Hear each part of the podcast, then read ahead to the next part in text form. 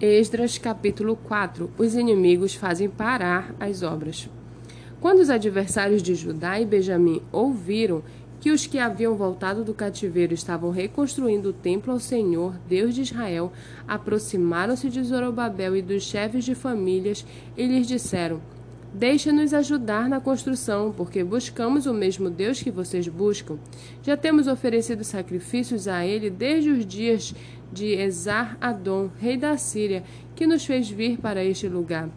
Porém, Zorobabel, Jesua e os outros chefes de famílias de Israel responderam: Vocês não têm nada a ver conosco na construção do templo ao nosso Deus.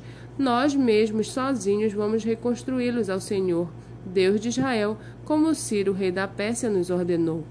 Então o povo da terra começou a desanimar o povo de Judá, perturbando-o no trabalho de reconstrução. Contrataram conselheiros para frustrar os planos deles. Fizeram isso durante todo o reinado de Ciro, rei da Pérsia, até o reinado de Dário, rei da Pérsia. No começo do reinado de Assuero, escreveram uma acusação contra os habitantes de Judá e de Jerusalém. E nos dias de Artaxerxes, rei da Pérsia, Bislão, Mitredate, Tabel e outros companheiros escreveram uma carta a Artaxerxes, a carta foi escrita em aramaico e traduzida. Reum, o comandante, Sinzai, o escrivão, escreveram uma carta ao rei Artaxerxes contra Jerusalém.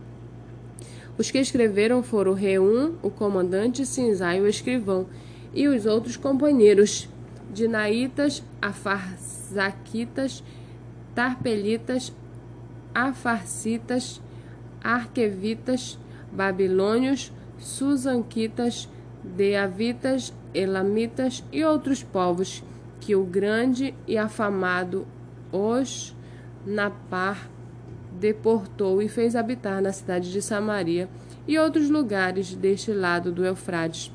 Eis o teor da carta endereçada ao rei Artaxerxes. Ao rei Artaxerxes de seus servos, os homens deste lado do Eufrates, em tal tempo, seja do conhecimento do rei que os judeus que saíram daí vieram a Jerusalém. Eles estão reconstruindo aquela cidade rebelde e má. Estão restaurando as muralhas e reparando os seus fundamentos. Saiba ainda o rei que, se aquela cidade for reconstruída e as muralhas forem restauradas, eles não pagarão os direitos, os impostos e os pedágios, e assim causarão prejuízos ao rei. Agora, como somos assalariados do rei e não queremos ver a desonra dele, por isso mandamos este aviso ao rei, para que faça uma investigação no livro das crônicas de seus pais, e nele o rei descobrirá e saberá que aquela cidade foi rebelde e danosa aos reis e às províncias, e que nela tem havido rebeliões desde os tempos antigos, por isso a cidade foi destruída. Portanto, informamos ao rei que se essa cidade for reconstruída e as suas muralhas forem restauradas, o rei não terá mais a posse das terras deste lado do Eufrates. O rei mandou a seguinte resposta: a Reum, o comandante, e a Sinzai, o escrivão, e aos seus companheiros que moram em Samaria, bem como aos demais que estão além do rio Eufrates. Paz. A carta que vocês nos mandaram foi lida com clareza na minha presença por ordem minha, fizeram uma investigação e descobriram que, desde tempos antigos, aquela cidade tem se levantado contra os reis e nela ocorreram rebeliões e tumultos. Também houve reis poderosos sobre Jerusalém que dominaram toda a região, além do Eufrates, aos quais foram pagos direitos, impostos e pedágios.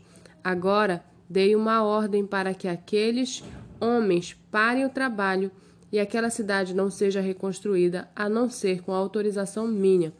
Tenham cuidado e não sejam negligentes nessas coisas, porque aumentaria o dano em prejuízo dos reis.